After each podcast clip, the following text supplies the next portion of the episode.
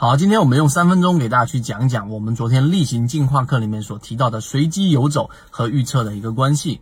第一个，我们先要确定这一个理论的一个基础，就是市场它并不是像传统经济学里面所说的完全的随机游走，它在一定的时间段里面，股价和一些因素是有很强的正关系的。并且随着时间的关时间的这种流逝，它这种正相关的这种因子的这种关联性会逐步逐步的降低，呈现一个幂律的一个曲线，这个是一个前提，这是传统经济学里面所不一样的地方。而事实上就是这样，包括法莫他们的团队去做的这样的一个对冲和对于市场的一个预测，都是基于这个基础，所以在这个基础之上才有我们后面的话题。第二个，昨天我们讲到的纳什均衡。纳什均衡它并不复杂，它大致的意思我举了一个例子，就像是你是一个守门员，然后你发现点球的选手一直盯着你的右边，这个时候呢，一般情况之下你会往右边扑，对不对？但如果他说谎了呢，他往左边打，所以这个过程当中呢，就是一个你和对方进行一个博弈的过程。那这个博弈过程当中给出的方案，如果讲到说，哎，那。这个博弈，我们去做一个猜测，那就没有任何的意义了。那这里面过程当中呢，就要提到了一个就是混合策略。什么叫混合策略呢？前提它是有一个纳什均衡，就是有一个纯的策略，就是我们可以统计这一个点球选手在历史以往的过程当中，他每一次射球的一个偏的一个方向。如果他往这一个守门员的右边打的时候，是非常容易打偏的。他这种情况之下呢，我们更多的是愿意作为守门员，我们一定会往左边扑。为什么呢？右边他的这种失误的概率会比较大，我可以把它交给运气。我往左边扑，这一种成功概率会更高。所以就引出了纳什均衡里面的第一个特点，就是我们要让对方有利的情况最小化。这一种情况是我们去做计算的过程当中要去得到的。我举实际的例子告诉给大家，世界杯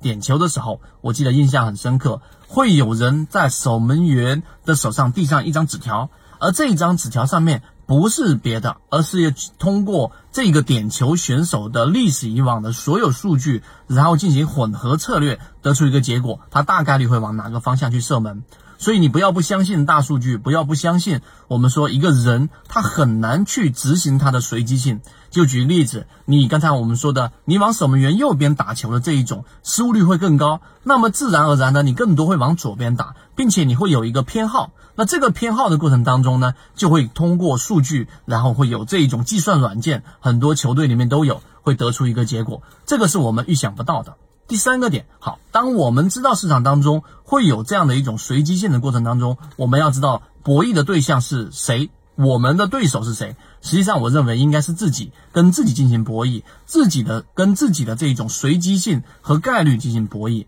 所以呢，就得出了今天我们讨论出来的一个结果。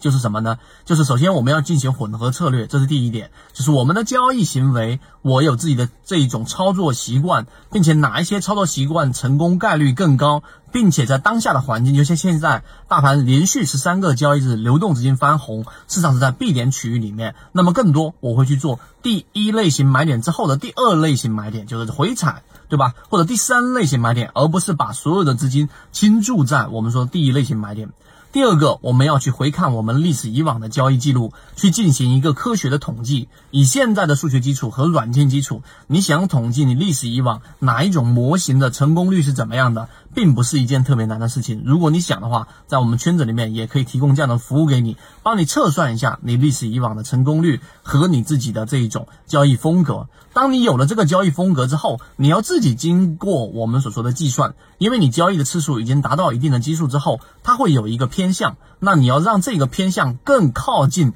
你的稳定盈利的成功概率。这一个可能很多人会觉得这个跟自己的交易可能不太相关，但是我认为到了后越往后，你的交易数据越来越多积累，并且行情在不断的变化。我们现在的进化经济学也得出的结论就是，只要你拿对了模式，在对的环境之下，你是有很高的成功概率的。那么这个点上就尤其的关键了。所以这个就是我们昨天进化经济学里面第七讲所讲的随机游走和我们的交易过程当中的这一种混合策略的一个关键。希望对你来说有所启发，和你一起终身进化。更多完整视频可以到圈子里面找管理员老师。好，各位再见。